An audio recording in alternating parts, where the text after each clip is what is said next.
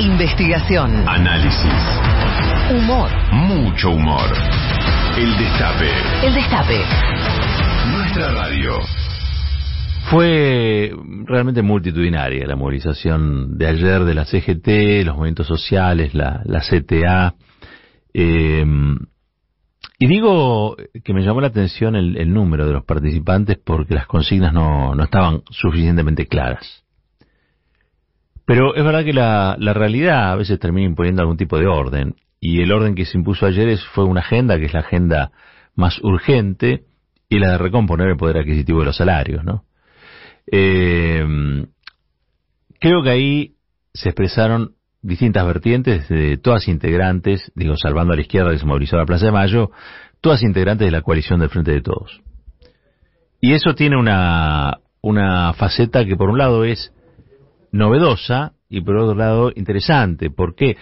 Porque es eh, al interior de la coalición que gobierna em, empiezan a aparecer voces que quizá eh, se muestran más exigentes que otros sectores de la de la coalición. Yo siempre digo, esta es una coalición nacional y popular. Lo que vimos ayer claramente, claramente tiene que ver con lo popular de la coalición, ¿no? los sectores del trabajo, la, la gente que vive de sus ingresos.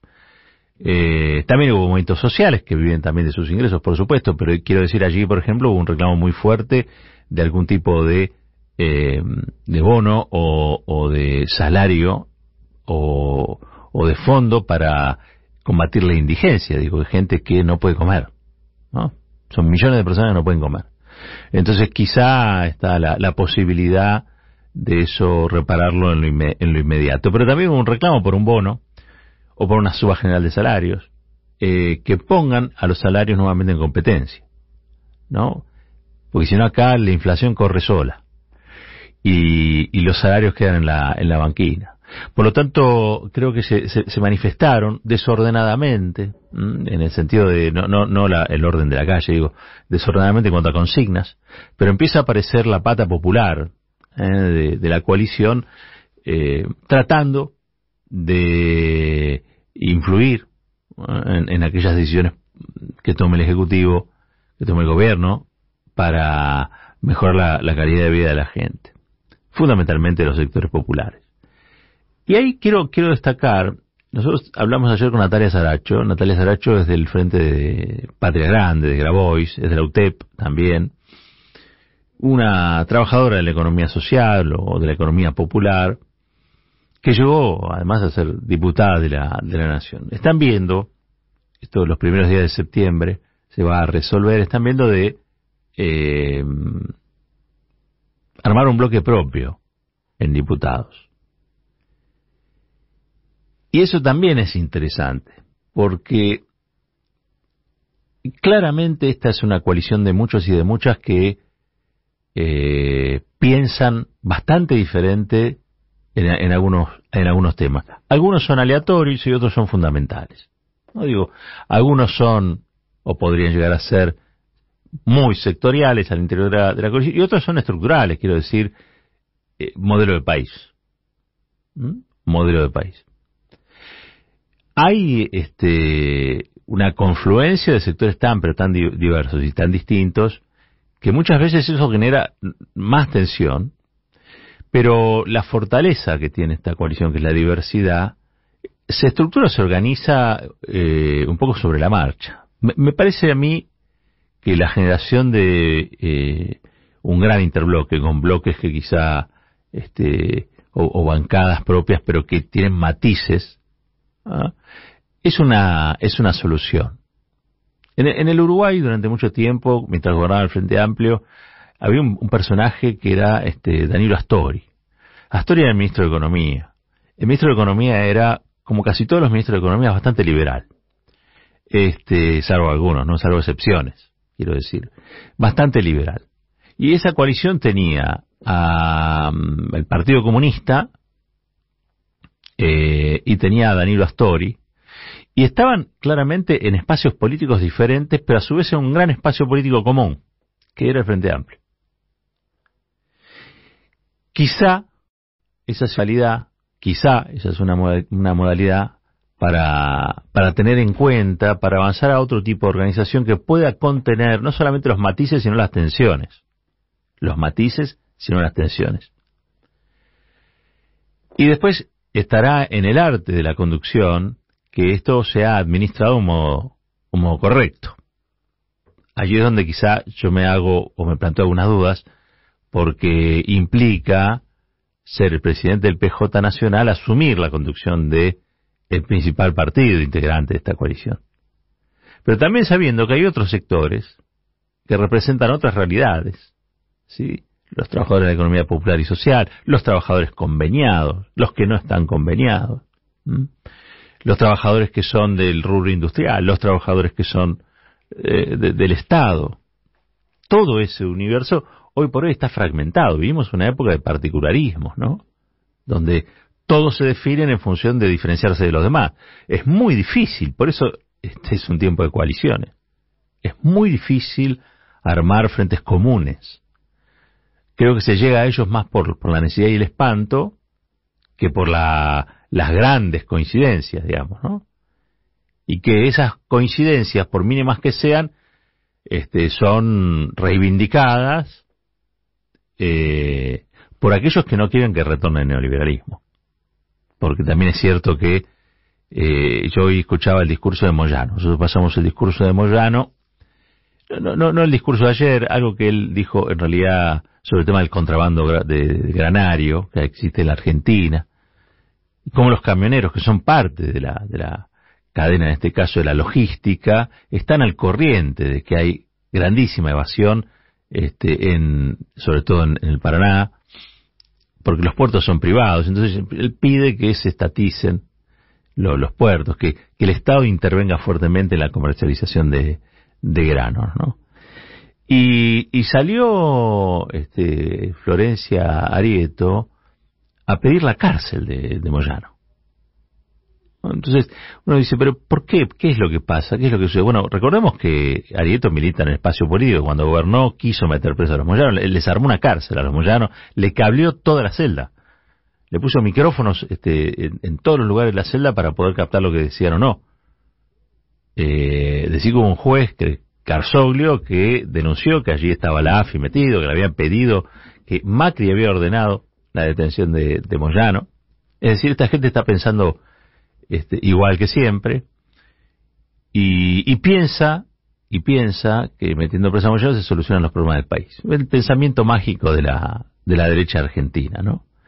Este, cuando vos detectás que hay un sindicalismo eh, que quizá mira un poquito más allá o defiende el salario de los ingresos de, sus trabajadores, sus afiliados, sus afiliadas, enseguida le, lo ponen en, en, foco, ¿no? Y, antes era simplemente desmerecerlos en público, ¿no? Desacreditarlos. Ahora es desmerecimiento, desacreditación y cárcel. Y cárcel. La derecha está cebada, muy cebada. Por eso es importante que al interior de la coalición oficialista se administren las tensiones y las diferencias. Em, pero yo, si fuera el presidente, hoy estaría hablando con Pablo Moyano, por ejemplo. Y digo, Pablo, ¿cómo es el proyecto que vos tenés? ¿Qué es lo que pretendes hacer? Y si se puede, lo impulsaría. Y si no se puede, le explicaría a Pablo Moyano. Este, ¿por qué no, por qué no puedo? Hay que aceitar la comunicación. Claro que la confianza a veces también cumple un papel enorme en eso y no hay demasiada. Y no hay demasiada. Pero los hechos deberían convencernos de que es lo apropiado. Porque así como le están pidiendo la cárcel a, hoy a Moyano, después le van a intervenir el sindicato a, a Daer, si esta gente llega a ser gobierno. Y no sé si Dar no termina preso como Llano también. Porque la solución mágica que tiene la derecha a los problemas de la, de la nación. Y hablando de esto, digo, me parece que cuando lo amenazan con meterlo preso a, a, Navarro, a Roberto Navarro, también tiene que ver con eso. También tiene que ver con eh, una solución mágica, eliminando ciertos discursos, eliminando ciertos ejemplos, eliminando este, la opinión de gente muy valiosa para la, democratización de la comunicación, o para la comunicación democrática, eh, también se solucionan los problemas de Argentina. Esa, banda de, odiadores, que además de odiadores son peligrosos. Y creo que fue el sentido de lo que dijo Navarro ese día. Aquí estábamos en el pase, fue ese. Ojo, son peligrosos, son peligrosos para ellos y son peligrosos para los demás. porque cuando vos instalaste en el centro de, los discursos el, la, la posibilidad de descargar la violencia simbólica sobre otro y que nadie intervenga en eso, y que por prepotencia se imponga, bueno, estás debilitando la democracia. Y si debilitas la democracia, estás debilitando la convivencia. ¿No? Entonces, este, esto es todos los días un enorme atentado contra la convivencia democrática. Todos los días, sí, disfrazada de, de libertad de expresión, en realidad lo que hay acá es un embate constante, constante, eh, contra aquellos que pensamos diferentes a los dueños de la nación. ¿O no podemos pensar diferente? Tenemos que pensar como dice Majul, tenemos que pensar como quiere Johnny Viale, tenemos que pensar como propone este Nelson Castro. Para ser inteligente en este país tiene que decir, Cristina, es mala, es mala, es mala. Eso es lo que te pone en una situación mejor que la otra. Creo que hay este un eje que se ha corrido allí y que hay que recuperar para ponerlo nuevamente en el centro. Todos los debates son bienvenidos, todas las discusiones son necesarias, el conflicto, y yo soy un defensor del conflicto en los términos de eh, puja de intereses, porque lo peor que puedes este, hacer cuando hay intereses distintos es negarlos. hay intereses, bueno, listo, argumenta uno, argumenta el otro. Ahora, estamos frente a otra cosa, ¿eh? Esto no es pluralidad de ideas. Esto no es pluralidad de voces. Estamos eh, en manos de un conjunto de gente eh, que se dedica a ensuciar, a enlodar, a estigmatizar, y que cuando uno señala esas cosas se convierte en delincuente y te piden la cárcel para vos. Navarro no está pidiendo la cárcel para esta gente. ¿eh? Me parece lo que, lo que yo entendí es que acá hace falta una regulación, porque saben que la autorregulación, que es lo que se promueve o promueve la derecha en casi todos los países del mundo, y es que los medios de comunicación se pongan a sí mismos reglas que cumplan. En la Argentina no existe. Miren, en la Argentina no existe ni siquiera los códigos de ética. Es la primera vez que la televisión tiene un código de ética, es el de la televisión pública. Entonces, si no hay reflexión en estos sectores sobre por qué hacen una cosa o ¿O qué es lo que no estarían dispuestos a hacer? Porque si lo haces, lastimas tu propia profesión o el compromiso con la profesión que vos tenés. Si no son capaces de reflexionar sobre eso. Es como cualquiera hablando cualquier cosa todo el tiempo, pero que están guiados por el empujón, están, guiando, están guiados por una suerte de barra bravismo, que es una puja, en este caso, por intereses comerciales. Perfecto. Si son intereses comerciales, entonces tienen que estar regulados. Algún tipo de regulación tiene que haber. Y esa, esa regulación lo que tiene que propender es a que no haya descalificaciones o no haya o no se, no se practique bullying, vamos a decirlo así, ahora si se entiende, sobre sectores políticos, sociales, religiones, gente que tiene una talla diferente o tiene otra talla o que son pelirrojos o lo que sea, porque de última el discurso del odio es un discurso discriminador. Y es un discurso discriminador que propicia la violencia. Por eso son peligrosos. Por eso Navarro dice, muchachos, alguien tiene que hacer algo con esto. Y ahí es donde yo creo que el Estado tiene que hacer algo. Y tiene las herramientas y tiene las potestades. Porque en un punto eh, no puede ser que de toda esta historia, que es muy evidente para todos, el único que pague sea Navarro. Le han pedido la cárcel.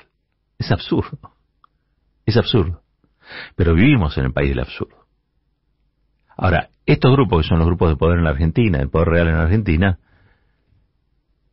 están con intención bárbara de volver a cometer sus bajezas y están reempoderados porque pueden amenazar, pueden activar esas amenazas, aún en un gobierno que no es de su signo ideológico. ¿Por qué? Porque son poder porque el Frente de Todos a lo sumo tiene gobierno.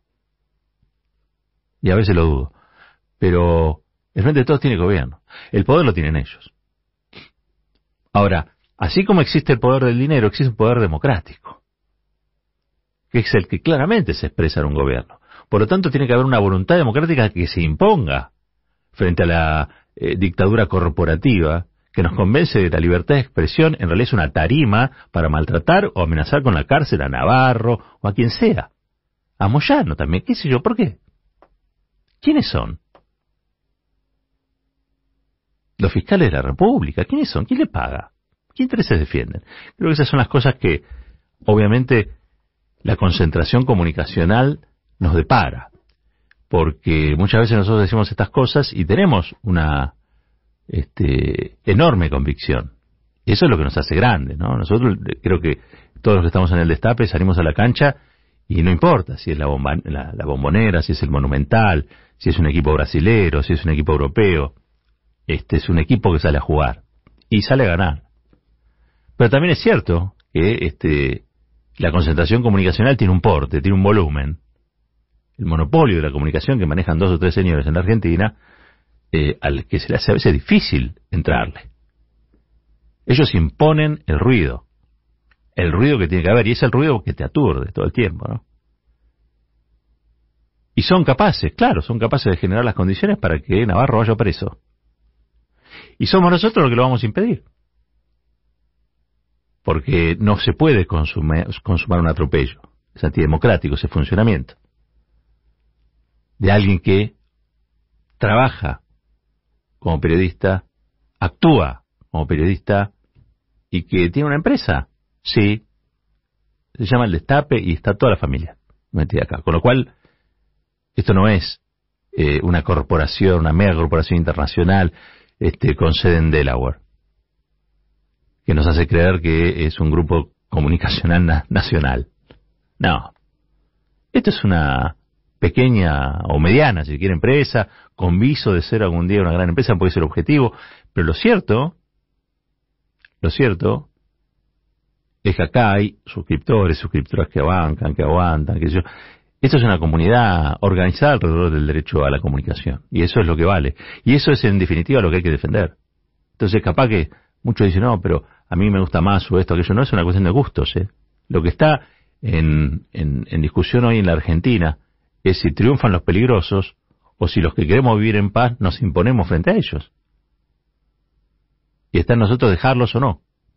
Eso sí que tenemos ahí un instrumento formidable para, para hacerlo, que es la movilización de lo propio frente al atropello de, estos grupos corporativos. Y espero que sea cada vez más la solidaridad que recibe Roberto Navarro y, y espero también que esta sea una posibilidad para que todos y todas volvamos a instalar fuertemente el tema de la comunicación en la Argentina. Eh, que pareciera que este, hoy no forma parte de la agenda. Y sin embargo, la comunicación, la concentración comunicacional es la que explica la gran concentración económica también que existe en el país. Concentración económica este, que ayer se definía un poco vaporosamente en la marcha como los formadores de precios o este, los especuladores. Son los dueños del poder y del dinero. Y ayer una multitud, casi toda referenciada en el frente de todos, que salió a la calle a exigirle al gobierno eh, que aumenten los salarios y que le pongan un freno a los especuladores. Hay que regular a los que no están regulados. De eso se trata, simplemente. Nadie pide otra cosa. Lo único que se pide es un orden, pero no es el orden de un, del autoritarismo, de la dictadura, un orden democrático. Estamos a un año que se cumplan 40 años de la recuperación democrática. Honremos ese número. Lo que se tenía que decir se dijo. Roberto Caballero y su editorial.